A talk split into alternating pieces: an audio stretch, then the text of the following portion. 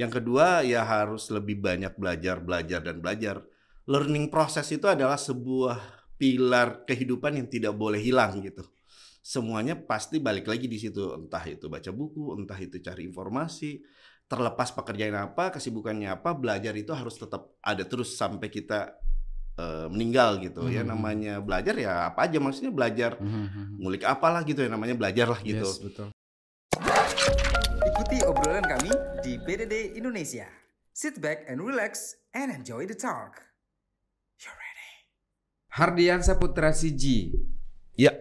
Siji loro telu papat ini. Ini ada Jawanya ya? nggak ada. Jadi itu nama keluarga nama bapak. Oh nama bapak. Ya asli Bugis. Asli Bone. Bugis. Yes. Bone. Berarti Kak Hardi bisa dikatakan sebagai suku Bugis. Iya. Bukan bisa tapi iya. Logatnya udah nggak ada Bugisnya sama sekali justru. ya. Logatnya ya kan kita sudah ya Melang-lang buana ya. ya lebih sering mungkin ketemu banyak orang tapi kalau di di rumah di rumah keluarga ya masih tetap Logatnya gitu. berubah jadi Bugis lagi. Iya. gitu kan. Oke. Ini adalah seorang owner Chambers, kemudian juga di Rocking Celebes sebagai sebagai apa? sama jadi founder juga Founder, iya owner juga gitu. owner juga di Rocking Iya. Celebes. Dan sekarang eh, menjajal ke dunia bisnis kulineri. Iya. Yaitu Flom ya benar di Kota Makassar. Nah, oke, saya akan membahas satu persatu nih, ya kan? Eh, proses dan juga perjalanannya Iya. karena Chambers ini merupakan distro lokal di Makassar. Ya, saya terus terang adalah salah satu peng- penggemar distro zaman-zaman SMA dulu ya. Saya suka beli-beli baju distro. Tapi yang saya tahu distro itu Bandung, distro Bandung. Dan Iya. sekarang akhirnya distro ada di Kota Makassar, asli Benar. Makassar juga. Yaitu Chambers sejak tahun 2003. ya 2003 benar Modal awalnya 500 ribu rupiah. modal awalnya benar kok tahu sih Dan ini awalnya ngulik ini nguliknya luar biasa nih se- ini sebenarnya sengaja nih biar menguji Eh, gitu kan. iya, siap Tapi eh, modal awal 500 ribu rupiah dan Iya. bukan sistem distro pada saat itu ya. Eh, jadi kan waktu itu sebelum kita buka outletnya, Mhm. memang eh, di EY ya lah. Waktu itu sebelum sebelum chamber sebenarnya kan saya juga cukup cukup senang desain dan nyablon. Ya masih desain bikin kaos sendiri, sablon, terus dipakai sendiri, terus berkembang jadi teman-teman pada ada yang wah kok kaosnya beda ya udah nanti kalau saya bikin nanti saya tambahin lagi saya lebihkan gitu bikin atau terus akhirnya saya pikir pasti ada di orang-orang seperti ini yang mau kaos-kaos ya dulu kan ya mungkin sampai sekarang kita kan malas Yes. kaos yang seragam ih sama Hmm. baju tas sama baju tas Iya, tiba-tiba sembunyi tuh begitu saya salah Nah, satunya. kalau Udah. baju yang saya bikin nggak mungkin ada semuanya karena saya yang bikin nah satu aja atau dua atau ya berapa piece ji, gitu Hmm. dan akhirnya saya coba lebihkan jual tawarin ke teman-teman pada tertarik yang mana sebenarnya di waktu yang sama eh, hal seperti ini terjadi di beberapa kota lainnya khususnya di Bandung Hmm. tapi kalau di Bandung kan mereka komunit mereka tuh karena komunitas khususnya karena kalau ngomongin clothing distro itu lahir dari komunitas musik, skate, surf dan lain-lain di lokal. Khususnya di Bandung juga fenomena itu bahkan lebih besar hingga sekarang juga jadi banyak orang lebih tahu brand-brand dari sana gitu. Mhm. Dan saya melihat oh teman-teman saya di sana kebetulan kan saya juga cukup aktif berkorespondensi dengan teman-teman di luar kota gitu Mhm. dan saya coba melihat mereka bikinnya seperti apa terus sesekali saya order untuk saya pakai gitu sesekali ada beberapa produk yang eh, trade lah barter gitu Oke. barter terus akhirnya saya melihat beberapa brand yang cukup cukup cukup waktu itu saya belum membangun sebuah brand tapi lebih lebih eh, identitas si produk itu jadi kayak saya bikin kaos yang sifatnya quotes misalnya Mhm, gitu mhm, ya mhm. udah tapi label atau brandnya belum Mhm, ada kalau mhm. teman-teman di Bandung kan memang sudah punya itu gitu Sudah punya label gitu. ya dan memang mereka sudah membangun brand itu cukup serius dan Hmm. akhirnya wah seru nih kayaknya keren gitu akhirnya saya coba pesan eh, dan ternyata ya sudah pasti beda karena desainnya lebih lebih rebel lah gitu kalau Hmm. waktu itu kan kita lebih banyak temuin clothing clothing atau pakaian khususnya kaos beli di department store atau di mall lah Hmm. gitu dan produk ini ya pasti misalnya sendiri punya gitu karena Yes. saya yang order gitu. Bisa dikatakan limited edition lah ya. Iya, very limited gitu. Yes, very Dan limited karena akhirnya ha. ada satu kesempatan eh, kebetulan saya juga karena kuliahnya juga dapat eh, kesempatan berkuliah di Jakarta. jurusan Eh, jadi saya jurusannya itu pariwisata di sastra. pariwisata Sastra Unhas. Sastra Iya. Unhas. Waktu itu ada Oke. pertukaran pelajar kuliah reguler ke Jakarta. Nah, dari situ saya menyempatkan ke beberapa kota. Ini kalau cerita kuliah sebenarnya mungkin yang paling banyak menentukan menentukan saya sampai saat ini sebenarnya. Karena saya mungkin ini mungkin nanti sesinya sesinya terpisah nanti, nih kalau nanti, nanti kita bahas itu. Lanjut Karena- lagi yang tadi. jadi dari situ akhirnya saya ketemu sama Mhm. teman-teman clothing-clothing yang memang pelaku clothing di Bandung yang yang tersohor ya Yes. mungkin karena mereka pelaku-pelaku awal dan akhirnya saya coba beli saya ke Makassar di situ kita sudah mulai wah ini kita harus punya satu label usaha nih Mhm, mhm. ya udah saya mengajak teman-teman saya kebetulan kita satu kampus itu eh, kami berempat kalau yang di Chambers gitu dan akhirnya mulai merintis ini membeli produk clothing yang mana sebelumnya kan kita juga ada saya ada produk terus ada merchandise musik gitu Yes. CD majalah Hmm. akhirnya berkembang ada ada kaos ada apparel ada clothing dan dari situ kita merasa ini perlu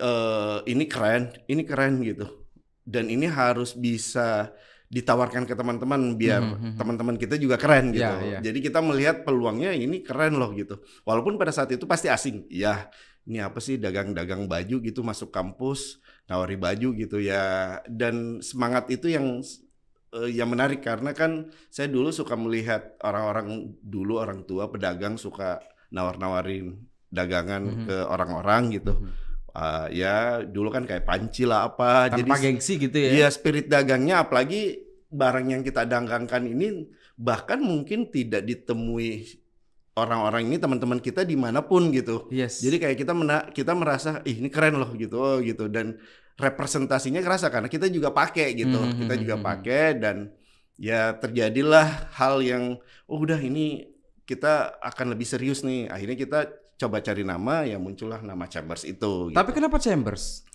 Chambers itu sebenarnya waktu itu saya eh, dibilang terinspirasi sih juga enggak. Jadi karena kami berempat dan kita merasa kita sudah membentuk satu wadah, chamber itu kan sebenarnya ruangan Yes, gitu. chamber chamber. Waktu itu saya juga sering ada beberapa kali kesempatan saya cukup Mhm. sering bolak-balik ke rumah sakit dan rumah sakit itu punya ruangan bernama Hmm, yes, chamber chamber. chamber. Jadi nggak Oke. pakai room gitu Tapi dan setelah chamber. Mhm. ngelihat oh ternyata chamber ini salah satu ruang produksi, ruang kreatif, ruang ngapa-ngapain gitu. Jadi bukan sekedar ruang. Kalau Hmm. room kan room bisa kosong. Kalau Yes. chamber itu ada tools, Yes, ada, tools, ada orang Mhm, bahkan gitu. betul, Dan betul. akhirnya wah menarik nih gitu. Dan biar linguistiknya bagus kita tambahin S ya gitu. Jadi tidak ada arti khusus sebenarnya, tapi Iya. nama chamber itu berasal dari ruang ruang sesuatu lah gitu, bisa menghasilkan sesuatu gitu. Tapi ketika setiap saya lewat di depan chamber itu saya, langsung noleh pasti ke sana. Ya, Mau nyetir ataupun disetirin pasti noleh ke sana karena melihat wah ini ada uh, begini, enggak ada begini. enggak, enggak ada. Eh, tukang parkir dong saya pak. Tidak, ada yang Oh, balon-balon enggak. begini. oh bukan bukan. Oh iya ya beda itu beda. tapi sekarang udah nggak pakai begitu ya yang Oh, balon-balon itu ya. Iya tapi pada saat saya lewat situ saya melihat interior dan eksteriornya keren. Maksudnya adalah punya seni yang luar biasa. Iya. Dan membuat orang terpancing untuk masuk ke dalam, Iya. gitu kan? Karena memang eh, kita melihat spiritnya. Jadi si clothing ini adalah eh, produk yang dihasilkan oleh pelaku-pelaku yang punya Mhm. sifat sifat pemberontak lah gitu. Pemberontak dalam artian menciptakan sesuatu yang lebih kreatif, Mhm. yang anti mainstream, yang ya, unik. yang memang benar-benar beda, ya Mhm, gitulah gitu mhm. konteks rebelnya gitu dan dan kita juga mendeliver ini harus melalui sesuatu yang sama gitu. Waktu itu kan memang saya juga kebetulan karena passionnya di musik, Mhm. suka dengar musik dan musik yang selalu saya dengar itu lebih side stream sebenarnya. Lebih lebih lebih indie, lebih indie lah bahasa sekarang gitu. Oke. Musik-musik indie dan itu memang pelaku-pelaku musik itu juga sama dengan pelaku-pelaku clothing yang Oke, yang betul. ada di Sura, di Bandung, Bandung. di Jogja gitu. Mereka anak clothing, anak band gitu. Mhm. Kayak gitulah gitu dan oh ini sama loh semangatnya. Jadi kalau kita jualan baju ini musiknya seperti ini. Eh, interiornya harus seperti ini. Anak muda banget gitu. Warnanya warna yang merah misalnya Hmm, gitu, hitam, Hitam, ada gitu kan. poster gitu. Mhm. Jadi kayak suasananya tuh kayak kamar kita sendiri gitu. Oke, oke. Nah, jadi kan itu sepaket tuh produknya, ambience-nya, musiknya, ya gitu-gitulah gitu. Itu sesuatu yang kita anggap yang bisa membuat eh, usaha ini bukan cuma menawarkan pakaian, Hmm. tapi memang menawarkan sesuatu yang sifatnya culture Hmm. gitu. Culture yang maksudnya wah, ini saya bisa lebih keren lagi ternyata bukan cuma berpakaian tapi ada ada hal-hal yang lain gitu. Nah, itu yang coba coba kita deliver gitu. Kayak ya kalau misalnya ada furniture, furniture seperti apa nih? Kursi kursi yang yang yang anak muda tuh seperti apa sih Yes, gitu ya? oke, seperti itu gitu. Jadi hal-hal seperti itu yang jadi mendukung di toko. Jadi begitu orang ke toko ambience-nya wah musiknya seperti ini. Ini musik dari mana? Saya tidak pernah mendengarkan musik ini gitu. Karena musik indie gitu kan. ya terus wah kok etalasenya ada beda-beda nih gitu. Ah. terus kok anak-anaknya tampilannya seperti ini? Itu dia. gitu. Itu yang di benak saya kemarin walaupun tidak menggunakan yang balon-balon. jadi ya mungkin orang lewat kok ada anak-anak muda suka nongkrong Iya. di di di pelataran situ ya tampilannya pakai sneakers pakai Hmm, apa hmm, gitu gitulah gitu nah Iya. Ini berarti bisa dikatakan bahwa lini bisnis yang sekarang dijalankan bahkan Chambers sejak tahun 2003 kemudian menjadi salah satu founder dan juga owner dari Rockin Celebes, ya Ya. kan? Itu event besar loh. Eh, Sampai mendatangkan artis-artis kelas atas Ya. di Indonesia dan kita berbicara masalah ini mungkin di- disangkut pautkan dengan em, passion dan juga hobi. yes yes benar Akhirnya dituangkanlah di lini bisnis tadi itu. Ya. Saya pengen berbicara sedikit mengenai hobi musik yang akhirnya dituangkan di uh, Eh, Rockin Celebes. Ya, ini sebenarnya masih sama dari Chambers Rockin Syllabus itu karena Chambers sebenarnya. Jadi karena sebelum Rockin Syllabus kita itu ada satu regular show. Mhm. Kita setiap hampir setiap bulan bikin show namanya Chamber Show. Jadi Rockin Slab Chamber Show ini Rockin Syllabus sebenarnya. Oh gitu. Oke. ya, oke, oke, gitu. oke. Jadi kita memproduseri, mempromotori eh, showcase musik namanya Chamber Show Mhm. waktu itu tuh eh saya lupa 2004 kita mulai Satu itu setelah Chambers. ya itu sebagai media promosi sebenarnya. Mhm, jadi mhm. kalau kita mau mempromosikan si toko ini Mhm. kita harus bikin event. Eventnya bagaimana? Eventnya bikin showcase. Showcase-nya bagaimana? Musisinya Gila. seperti apa? Talentnya apa? Ya udah kita bikin biar keren gitu chamber show gitu. Kan ada toko terus kita bikin lagi show gitu. Biar orang kebayang bahwa ini event gitu ajaklah band-band lokal awalnya band lokal Awalnya band lokal. Iya, semua band lokal kita bikin showcase di Itu depan tahun toko. 2004 ya. Ya, di depan toko, Mhm. terus volume 2 ada band tamu, volume 3, volume 4. Band tamu pada saat itu siapa? Banyak sih kalau chamber show itu ada Upstairs, Brandal, Seringai, Efek Rumah Kaca. Enggak, itu pada saat vol- vol- volume 2 itu. Oh, volume 2 itu kalau nggak salah Seringai deh. Seringai. Ya, jadi band-band yang mungkin saat ini sudah sangat populer di kalangan eh, penikmat musik lokal di Indonesia, ya kebanyakan kan sekarang domi- didominasi sama musik musisi seperti itu. Dan ya band-band seperti itu yang kita datangkan di Mhm, 17 tahun yang lalu gitu. Dan akhirnya oh ternyata Chambers tuh dulu pernah mainin efek rumah kaca. Iya, Oh, Chambers tuh pernah Sampai mainin Danila itu gitu. Eh, yang waktu itu- diundang juga. Iya, jadi orang-orang waktu itu mungkin belum ngeh gitu karena Yes. memang kita juga satu satu inilah ya satu satu satu scene lah gitu Ah, gitu ah, dan ah, kita merasa mempromosikan toko ini juga seperti ini. Waktu itu juga banyak hal yang aneh yang ini apaan sih band apaan sih bahkan customer kita juga mungkin tidak peduli ya pokoknya saya mau belanja musiknya musik apa gitu. Yes. Tapi kita merasa ini harus kita representasiin dan ini harus kita deliver bahwa Mhm, mhm. produk yang kita jual bukan sekedar pakaian, tapi ada sesuatu yang harusnya kalian juga bisa ngikutin musiknya, Yes. obrolannya, thinkingnya seperti apa. Hmm. Lebih ke situ sih sebenarnya. Akhirnya berkembangnya Chamber Show sampai volume Chamber Show itu dari 2004 sampai 2009, 5, 6, 7, 8, 9 sampai ya 10. Jadi itu 6 7 tahun. Mhm. Mungkin sekitar hampir 30 volume. Jadi hampir 30 dan pada 2010 sebelum sebelum itu eh mungkin ini yang tidak banyak yang diketahui orang. Jadi dua tahun tiga tahun sebelum Rockin Syllabus itu kita memproduksi band-band lokal. Jadi kita bikin lini namanya Chambers Records.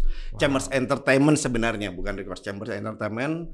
Nah, Chambers Entertainment ini sebenarnya adalah yang eh, membawahi Chambers Show. Jadi kalau ya biar keren gitu bikin Hmm, brand hmm. Chambers Entertainment, Chambers Show gitu, biar berasa kayak big industry gitu. Oke, oke. Ya gitu. Jadi dan ya udah kita bikin showcase terus wah kita harus support nih band-band lokal nih Heeh, heeh. dan kita bikin record label untuk memproduksi mereka. Ini kita merilis beberapa band lokal selama tiga tahun berturut-turut dan pada saat itu kita merasa ini eh, kita rilis apa lagi ya 2010 itu kita rilis apa lagi ya waktu itu belum ada yang klop dan kita merasa kita harus bikin sesuatu gitu Hmm, hmm. dan s- kita merasa kalau waktu itu kita udah bikin chamber show cukup bukan ya bukan cukup banyak udah sering banyak dan kita merasa bahwa kita harus bikin sesuatu yang lebih besar gitu Hmm.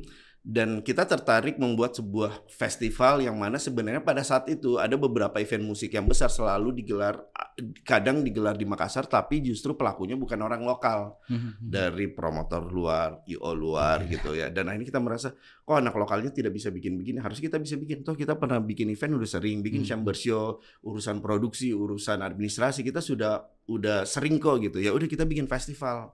Nah, udah kita bikin festival dan kelak ini festival yang jadi sebuah festival pertama mungkin yang waktu itu orang tidak belum ngeh gitu festival ini akan jadi di tahun berapa? setren ini 2010. 2010. Sekarang kan semua Yes. semua event, Hmm, festival, hmm, festival dan hmm. segala macam dan di 2010 itu 10 tahun yang lalu kita merasa ini akan jadi sebuah hal yang mungkin orang akhirnya jadi tidak asing dengan sebuah festival gitu Hmm. dan akhirnya kita melakukan itu terus namanya apa biar chamber show kan showcase gitu ya. Ya udah kita bikin skalanya lebih besar. Akhirnya kita merasa udah eh kalau di luar kan banyak beberapa festival namanya juga similar lah gitu. Dan akhirnya kita merasa ya udah kita bikin Rockin Slabes gitu. Karena Hmm, waktu itu kalau di beberapa tempat kayak di Jawa misalnya ada Java Rockin Land ada Bandung Berisik gitu ada ada ya mungkin ada Java Jazz eh, ada ya macam-macam gitu dan akhirnya ya udah kita bikin waktu itu langsung kita ya udah Rockin Slabes gitu Rock in Celebes Dan- membawa Celebes Sulawesi gitu. Ya dan ya biar orang tahu bahwa kita di Sulawesi gitu. Betul, betul, betul. Dan kita merasa waktu itu memang ya ketika kita memilih Rockin Slabes mungkin orang-orang merasa ini adalah musik rock, ini adalah festival. Pada Hmm. saat itu mungkin boleh dikatakan seperti itu bisa aja tapi sebenarnya nama ini tidak mewakili kita mengatakan festival ini festival rock karena Oke. memang kita merasa rock ini adalah bahasa yang sangat sangat cocok sangat universal untuk menggambarkan musik Hmm, hmm, dan kita merasa rock ini adalah spirit gitu ya udah kita bikin rockin slabes makin ke sini kan ya dari tahun pertama juga kita tidak spesifik musik rock atau metal gitu. Hmm. ada pop ada dan lain-lain. Jadi makin ke sini juga seperti itu. Mungkin orang-orang juga pada nge kok rockin slabes makin sini ada folk yes, ada, folk gitu.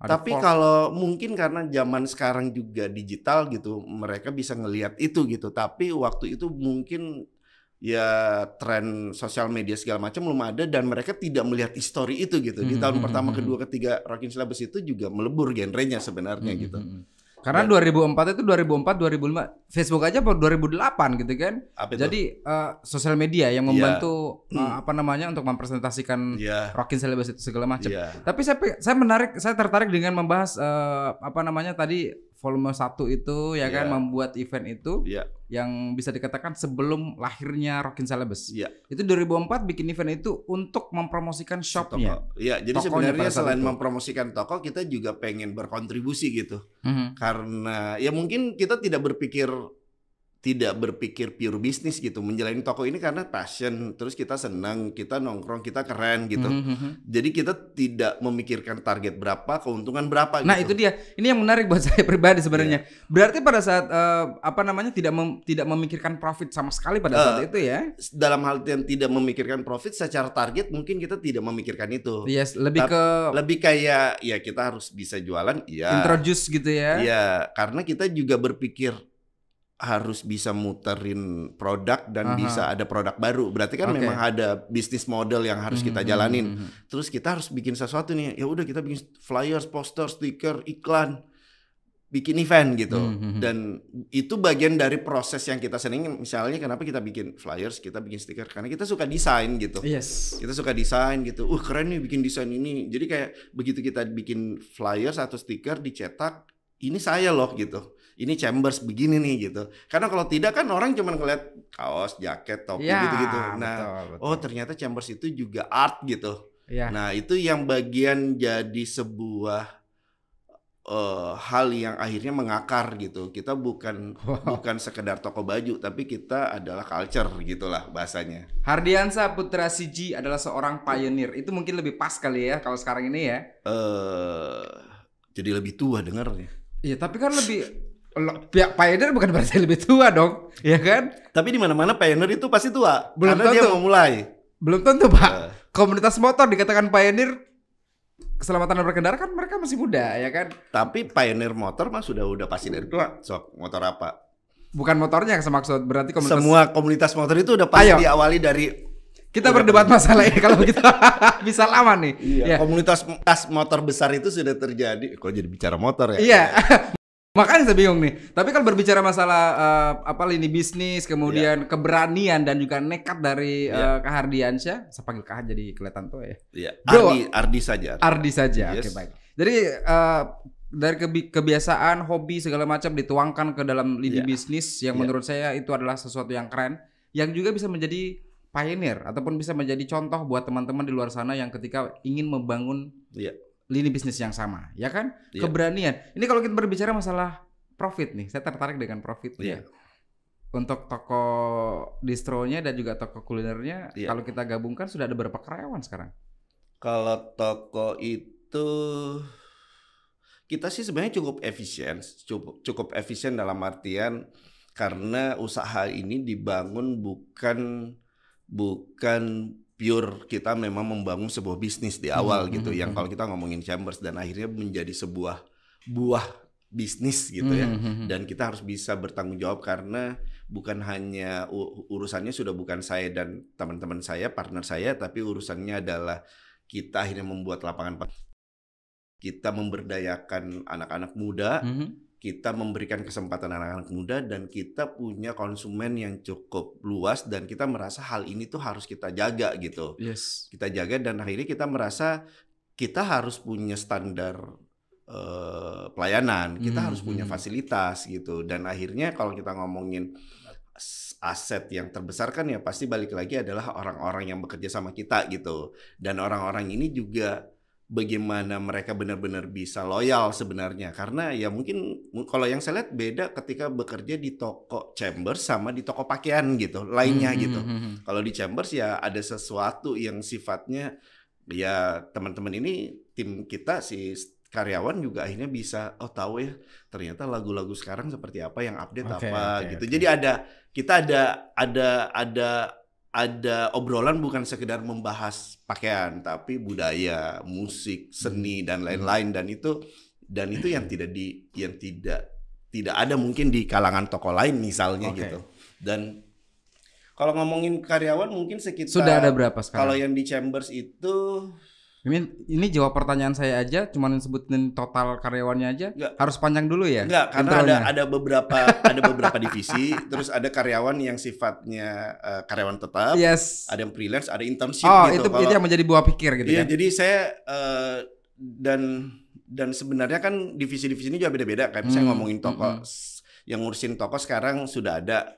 Bahkan ya kalau dia perekrutan segala macam, saya tinggal ngeliat oh gini-gini. Jumlahnya pun saya langsung berhitung kan gitu. Oke. Ya sekitar 20-an. Dua puluhan. Yes.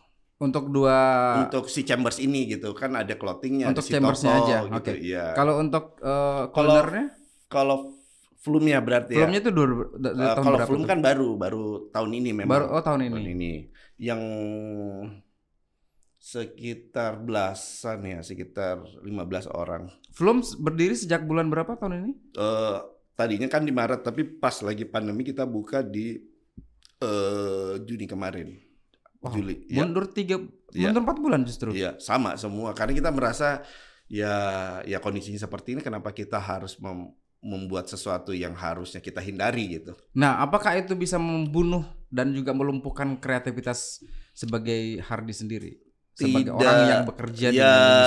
semua orang merasa karena ini kondisinya seperti ini dan semua orang merasa ham- hampir semua orang kebanyakan orang juga Hmm, merasakan sama gitu dan ya karena mungkin saya juga eh, merasa kalau kita merasa kreatif ya ada sajalah kita bisa bikin sesuatu gitu toh kalaupun toko kan memang sudah jalan kafe restoran kita mau buka tapi toh restoran orang juga tutup ngapain Yes. kita ini gitu jadi memang ya kita Nggak boleh bandel gitu iya. ya. dan masih banyak hal yang bisa kita lakukan ya mungkin momentumnya jadi seperti itu kita bisa bikin plannya jadi lebih panjang kita bisa bikin program jadi lebih serius gitu Ketika grand opening di bulan Juli eh, sampai sekarang tetap buka. sudah buka Sebelumnya? iya, iya sudah buka Sudah grand opening. eh dengan sendirinya waktu itu kita udah menjadwalin eh, shop opening, grand Oke. opening, ada acara, ada event, ada artis, ada band gitu gitulah udah tapi ya Tapi pas dipospon? lagi ya Di dan, postpone apa di cancel nih? eh, di cancel Aduh. karena kita mau pospon pospon itu kita harus menjanjikan jadwal Yes. jangan Betul menunda sih, tapi betul, tidak betul, betul, betul. tapi tidak menginformasikan jadwal berikutnya Tapi kalau misalnya nanti pandemi sudah se- selesai, misalnya nih ya, Iya. akhirnya pandemi dikatakan oke kita kembali back to normal gitu. Iya. Misalnya, kita sih punya ngeset program bukan hanya kalau ngomongin grand opening mungkin sifatnya cuma sekali tapi yang kita bikin programnya bahkan reguler gitu Hmm, hmm, hmm. dan itu sudah ada programnya tinggal jalan saja gitu kalau untuk event Rockin Celebes sudah Iya. nggak not to mention lah ya di tengah pandemi nggak mungkin untuk dibuat Iya. saat ini, iya gitu kan. Walaupun sekarang eh, teman-teman IO yang lainnya dan juga perkumpulan itu sudah Iya. em, apa namanya berusaha maksimal untuk mendapatkan izin dari pemerintahan berevent kembali. Iya. Ya kan? Nah, ini berbicara masalah bisnis lini bisnis yang bisa dikatakan kesuksesan yang dipegang oleh seorang Ardi sendiri. Anak ada berapa sekarang? ada dua Ada dua, cowok cewek. sepasang cowok cewek Yang pertama cowok, yang pertama cewek umur tujuh tahun yang cowok lima tahun yang cowok lima tahun. sudah pada sekolah Oke, walaupun sekolahnya masih dari rumah Nggak, aja. saya ya memang saya anak saya sekolahnya homeschooling Oh, emang homeschooling? jadi sebenarnya bukan Alasannya? homeschooling Eh, jadi saya lagi lagi bikin sekolah saya Oke. lagi bikin lembaga sekolah Heeh. sekolah alternatif lah gitu. Jadi eh, kayak homeschooling, tapi Mhm. karena sekarang karena memang pandemi jadi dibilangnya homeschooling, tapi sekolahnya nanti ada lembaga. Jadi memang eh ini Oke. juga ini juga baru mungkin ya. Saya lagi garap sekolah untuk TK sama SD lah gitu. Ini otaknya Kak Ardi isinya apa sih sebenarnya? Ya Gak berhenti berhenti gitu ya, pengen menghasilkan sebuah karya, karya dan karya terus menerus. Ya, gitu kan? tapi kan sebenarnya beda lah. Kalau ini kan kayak ya ini ranahnya pendidikan lah gitu ya, pendidikan. tapi tetap aja otaknya sama. Ya gitu. Dan lebih lebih apa ya? Karena kan ya saya menjalanin belasan ya mungkin hitungannya udah 20 tahun ya menjalankan hal yang sama terus saya merasa ada beberapa pekerjaan yang mungkin eh, sama menariknya dan bahkan lebih lebih lebih lebih banyak hal yang lebih apa ya pengalaman baru Mhm. gitu ya. Jadi kan saya lebih banyak tahu karena lingkungannya baru, saya ketemu banyak guru. Karena selain sekolah kan saya juga aktif berkebun sekarang Berkebun Jadi- apa tuh? berkebun kebun kebun buah sayur Oke. gitu dan saya ketemu orang-orang baru tentunya aktivis lingkungan lah eh, komunitas perkebunan lah sekolah lah guru lah gitu dan ini dunianya kan beda gitu Hmm, hmm, hmm, dan saya merasa eh, sangat menantang dan menyenangkan karena Hmm. ada dunia-dunia yang yang yang yang sama dengan dunia hiburan, dunia retail, dunia pakaian dan lain-lain. Terus ini ada dunia pendidikan, perkebunan dan lain-lain dan ya kan ya selama ini mungkin ini berbeda gitu dan saya bisa mengenal itu itu yang itu yang menyenangkan gitu. Jadi saya tidak hanya melihat saya ada di lingkungan ini tapi ada di lingkungan lain juga gitu. Kalau Mas Ardi sendiri sebenarnya eh, masa kecilnya di mana sih? Saya kecil kecil tuh di Bone sebenarnya karena Di Bone? sampai SMP saya di Bone. Sempat berkebun juga waktu kecil dulu ya. Eh, Kalau saya aslinya kan memang keluarganya juga petani. Mhm. Jadi kalau dari keluarga saya petani, terus pedagang iya karena kita kita bertani untuk berdagang. Mhm. Terus ya memang mungkin karena saya juga ada background, bukan background, jadi ada ada ada gen lah ya Mhm, mungkin. mhm, mhm. Dan dan saya pikir bukan berkebun bertani itu juga bukan karena mungkin kita pernah ada di di lingkungan itu keluarga dari dari situ tapi ya saya merasa juga mungkin hal yang esensial yang eh, banyak terlupakan saat ini adalah hal-hal seperti itu gitu Oke. banyak hal-hal yang ya mungkin kita kebanyakan ya saya nggak bilang kebanyakan ya mungkin kita teman-teman saya mungkin yang saya lihat banyak yang akhirnya eh, eh, apa ya mengejar sesuatu yang mungkin akhirnya melupakan atau tidak mengetahui hal-hal yang esensial gitu ya maksudnya hal-hal esensial ya gitu misalnya ya berkebun esensial Yes. gitu ya mungkin ya kayak kita punya rumah gitu terus ada ada tanah yang ya udah kita Hmm. biarin aja lah gitu begitu padahal Iya, padahal enak untuk digarap nih. Iya, karena mereka juga eh, memberikan sesuatu sebenarnya sama kita. Oke. Cuman ya kita tidak merasa itu penting mungkin Betul, ya betul. gitu. Tapi kalau saya saya melihat oh ini tanah yang memberikan hal bisa ditanamin terus bisa tumbuh itu terapi bisa lihat hijau hijau terus berbuah gitu. Hmm, hmm, Berarti kan itu hal yang mendasar yang selama ini mungkin kita skip gitu. hmm, hmm, hmm. Seperti wah ini panjang nih kalau ngomong-ngomong yang beginian nih. Saya saya ini, pengen ini, bahas ini. ini ngomongin Saya- hal-hal atau hal-hal yang bisnis ya. Dua-duanya karena kan bisnis itu kesuksesan sekarang kan pasti ada proses yang. Iya. panjang kan. Iya. Eh, umur berapa akhirnya merasakan bahwa oke saya punya jiwa dagang nih itu umur berapa? Kalau jiwa dagang saya dari kecil karena memang saya SD? dari lingkungan pedagang. SD juga iya. Apa- berarti pernah menjual sesuatu dong Pernah menjual SD? sesuatu. Jadi Apa? kayak kayak SD saya harus menjual sesuatu agar bisa beli kaset gitu. Karena kalau tidak dulu ya zaman saya, kaset gitu ya yang masih karena kaset saya kita- mungkin kita- tidak akan pernah dikasih uang untuk membeli kaset. Ngapain beli kaset yang Nggak bakal diizinin sama orang tua gitu iya, ya? pasti. Yes. Nah pada saat itu jualan apa untuk bisa beli kaset? Eh ada waktu itu yang paling saya ingat tuh Karya sendiri kah? eh karya tapi kayak bikin-bikin gelang sebenarnya dari handicraft lah begitu. Handicraft. Tapi itu eh, karya Ya, artis karya saya. langsung. Jadi kan ya ada dulu apa sih bahasanya itu tali perusit gitu ya. Apa sih Iya. bahasanya itu tali-tali yang begitu orang iya, iya, tali iya, iya, perusit. iya, inget yang Iya, yang di di, iya, di gitu. kati, apa dikaitin Iya, gini gitu ya. jadi saya anyam gitu. Aha, terus aha. jadi terus saya jual. Gila SD berapa itu? Kelas berapa tuh? Kelas 4 5 lah gitu. Kelas 4 SD sudah ya, mungkin ada maksudnya beberapa ya hal-hal yang sifatnya wah saya kayaknya harus punya uang lebih. Bahasanya kayak gitu, uang lebih buat beli kaset ya. Udah Hmm. bikin sesuatu apa ya. Kan kalau misalnya kita ya sesimpel mah mau beli kaset, apaan kaset mau ngapain Mending beli gitu. buku, Ya, ya, ya begitu kan? pasti. Mending gitu. beli, beli tas. Ya mending ganti sepatu kasarnya Ya kan, gitu. Sepatu iya. tuh udah ma- mangap tuh ya kan. Nah, Begitu. itu ber- ya itu berarti pada saat eh, SD, kemudian ada jiwa dagang Iya. dan waktu itu mungkin belum ada mimpi Waktu itu ataupun mungkin saya tidak merasa saya berdagang, tapi ya bagaimana caranya do something bisa fun gitu ya. bisa dapat uang gitu. Itu naluri mungkin yang ya alhamdulillah juga bisa kadang ikut tuh ini ikut yuk. Ada yang mau dikerja gitu. Ya saya juga kadang enggak tahu kerja apa, yang penting eh, ini dikasih uang gitu. Oke, dapat jalan. upah gitu Ya, kan, gitu. ngerjain angkat batu Iya. atau apa Iya. atau apa, dapat dapat upah. Yes. Dan situlah merasakan kenikmatannya ketika kerjanya dibayar. Ya, eh, lebih nikmatnya lagi ketika bisa beli kasetnya sebenarnya terus diputar didengar, uh nikmatnya ini gitu. Berarti ada hasil dari eh, Iya, gitu. eh, keringat sendiri gitu ya pada saat itu. Dan akhirnya beranjaklah sampai ke SMA, Iya. kemudian kuliah.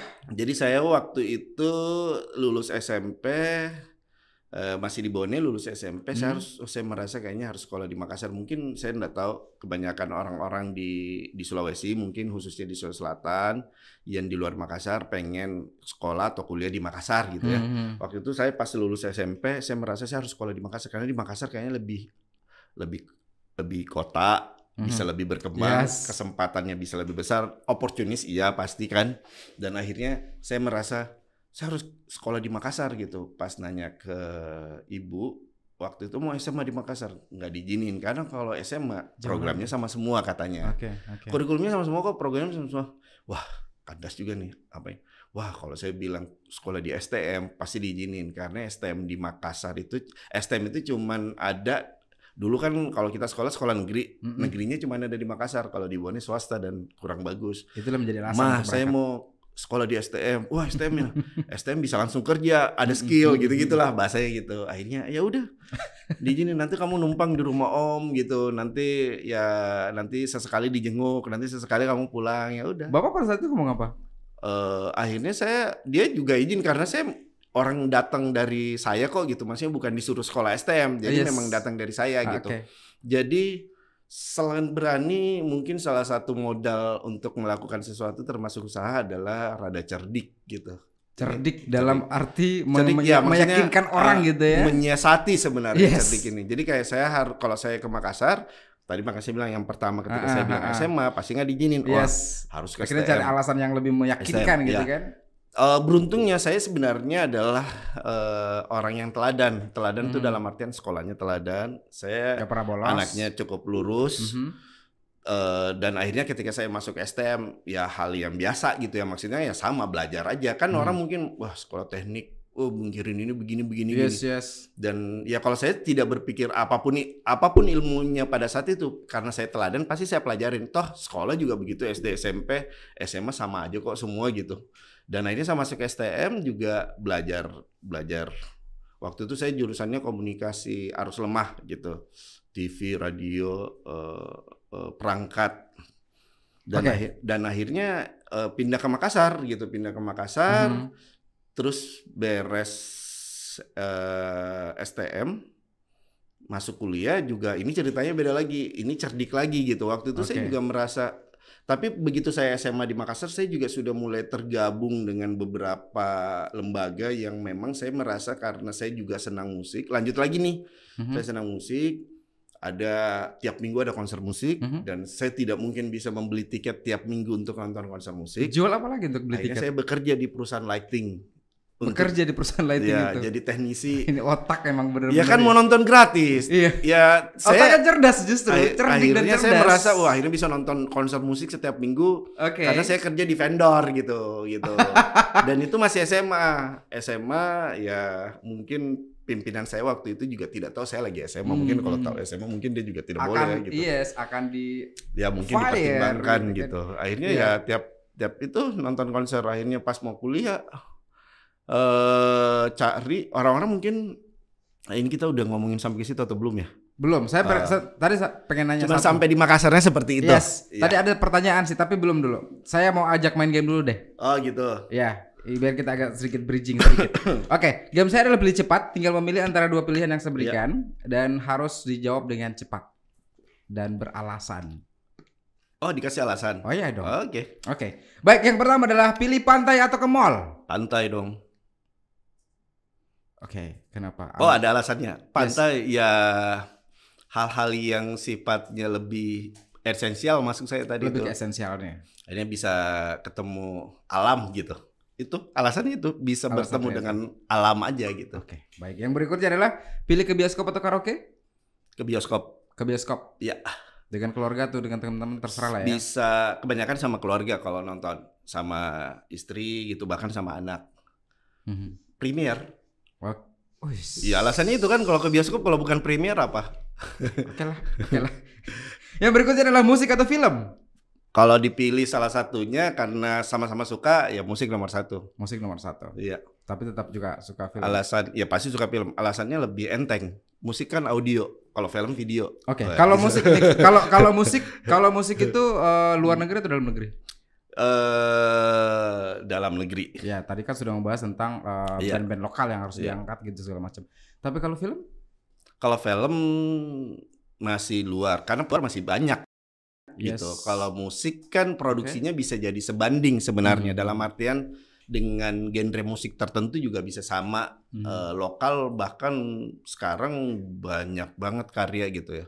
Kalau film kan belum begitu. Film lokal tuh ya kalau pilihannya film luar apa dalam ya masih luar karena produksi film luar mungkin lebih banyak ininya eh, eh, pilihannya. Kalau lokal kan Hmm. belum banyak. Mhm. Selain produksinya belum banyak, pilihannya belum tentu juga cocok sama saya misalnya. Oke. Berikutnya adalah liburan ke Bali atau liburan ke luar negeri. Eh ke Bali atau ke luar negeri? Ya kalau kalau kalau pilihannya ke luar negeri, kalau Bali kan Bali, ke luar negeri bisa Eropa, Amerika, Australia kan? Eh, Iya.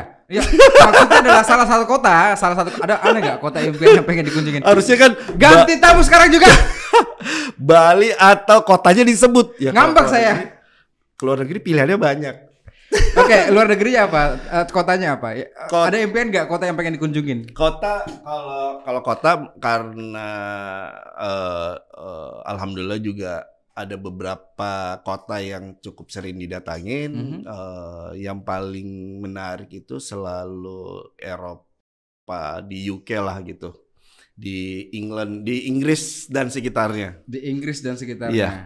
Itu yang pe- pengen banget dikunjungin. Eh, eh tapi kita belum membahas masalah musik eh, luar loh. Maksudnya eh, band yang difavoritkan dari luar tuh band apa?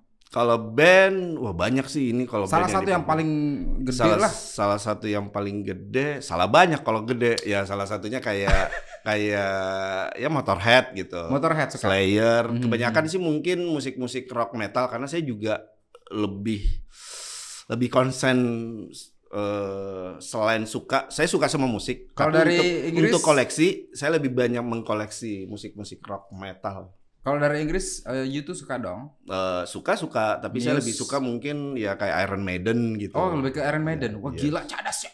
Oke. yang berikutnya masih ada satu pertanyaan lagi. Jadi penyanyi atau jadi pemain film? Pilih mana nih? Pemain film. Oke. Kan tadi pilihannya jadi penyanyi atau pemain film. Kalau pilihannya jadi musisi atau pemain film, saya jadi musisi. Penyanyi saya nggak bisa nyanyi, tapi kalau main drum saya bisa. Oh, berarti pada saat Berarti tadi skripnya tuh harusnya musisi atau aktor gitu. Enggak, enggak sengaja, sengaja pengen memancing untuk nyanyi. Nah, nggak bisa nyanyi makanya. Harus pokoknya. Nggak bisa nyanyi makanya. Kalau tadi musisi ya saya bisa main Oke. drum. Kalau nyanyi. Oh, berarti pada saat bikin band bentuk band itu berarti masuk Iya sebagai saya drummer gitu. saya pernah nge- ngeband walaupun ngeband kampus kuliah, cuman nggak banyak. Tapi aktif di Eh nggak lama karena saya merasa kayaknya lebih keren eh, jualan merchandise band dibanding ngeband. gitu. Otaknya tetap duit Iya gitu ya kan kalau ngeband ya saya produktif. juga merasa wah kalau ngeband sekarang ya banyak band gitu. Wah PR juga nih ngeband ya mempromosikan band cari panggung. Kalau bikin merchandise waktu itu saya merasa ini kayaknya belum ada yang ngerjain gitu. Oke, oke. Dan saya akhirnya mengerjakan merchandise sampai sekarang tuh mana banyak yang ngeband atau bikin merchandise. bikin merchandise. Yang lebih banyak ke band maksudnya kan gitu. Oh, oke oke oke. Iya gitu. Bikin merchandise band. Jadi out of the box-nya suka begitu. Jadi Hmm. orang ke sana kita harus ya itu makanya tadi saya bilang salah satu clue-nya adalah cerdik gitu sebenarnya. Yes, tapi lini bisnis yang dikerjakan yang begitu bisa dikatakan lancar terus gitu kan, nggak ada kendala sama sekali bisa dikatakan seperti itu, bahkan tidak kelihatan. Mm. Saya pengen tanya dong, apa sih hal yang orang banyak tidak tahu mengenai Ardi? Itu Di tadi, masa lalu mungkin pernah melakukan sesuatu yang cupu, yang eh, Untungnya itu tadi saya bilang saya cukup cukup lurus sebenarnya. Saya cukup lurus, saya teladan. Ya mungkin eh apa yang orang belum tahu. hmm, Mungkin orang belum tahu. Saya sekolah dari SD sampai SMA cuman sekali tidak ranking satu. sekali doang nggak ranking satu. Iya, Cerdas ya. iya ranking 2, selebihnya ranking satu. Cuman sekali ranking 2 gitu, selebihnya ranking satu. Wow, gila cerdas. Berarti kan saya kadang saya juga sekarang kadang mikir, ih rajinku dulu di, kok bisa? Saya, saya sampai nggak. Berarti dulu ada pola yang membuat bagaimana caranya orang bisa teladan. Jadi saya sampai kayak beruntung bersyukur sama di lingkungan keluarga saya, saya diajakin fokus. Fokus tuh kayak gini.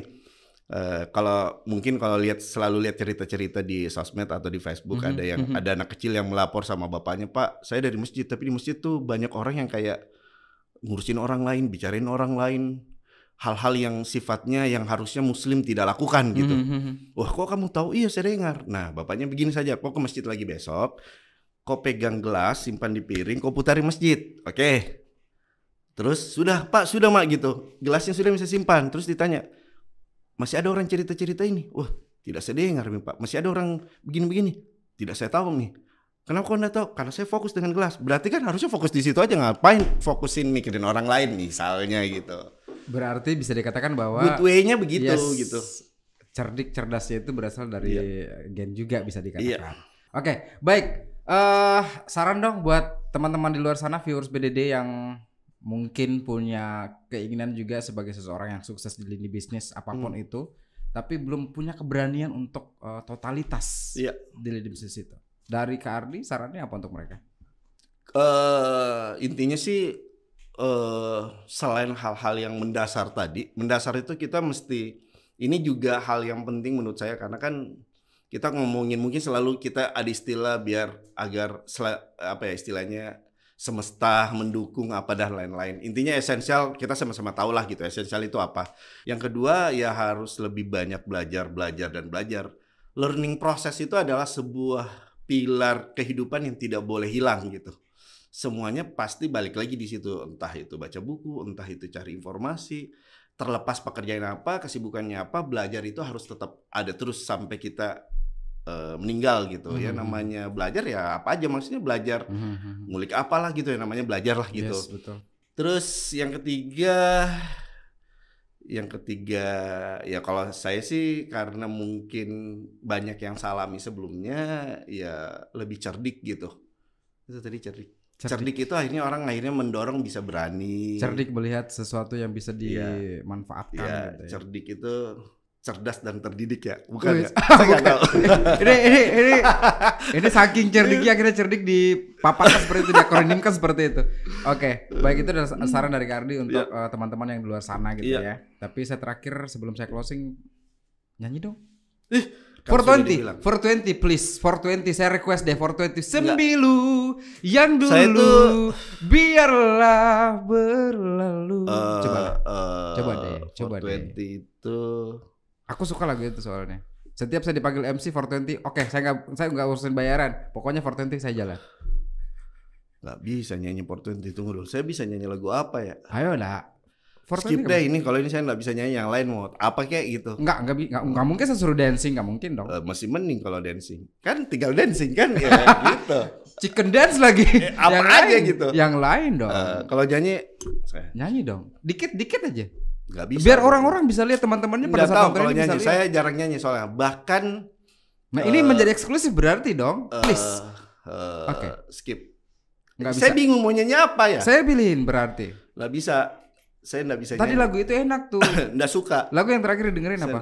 eh, lagu terakhir didengerin kemarin eh, Iwan Fals sama Serikat Idola Remaja rilis lagu Lagunya seperti apa? lagumu bagimu namanya lagu inilah lagu lagu lagu apa sih lagu kayak lagu sosial lah gitu Lebih suka dengan genre seperti itu ya. enggak Ada pesannya. tadi kan pertanyaannya terakhir dengerin Oke, lagu oke, baiklah gitu. kalau begitu saya salah juga sih.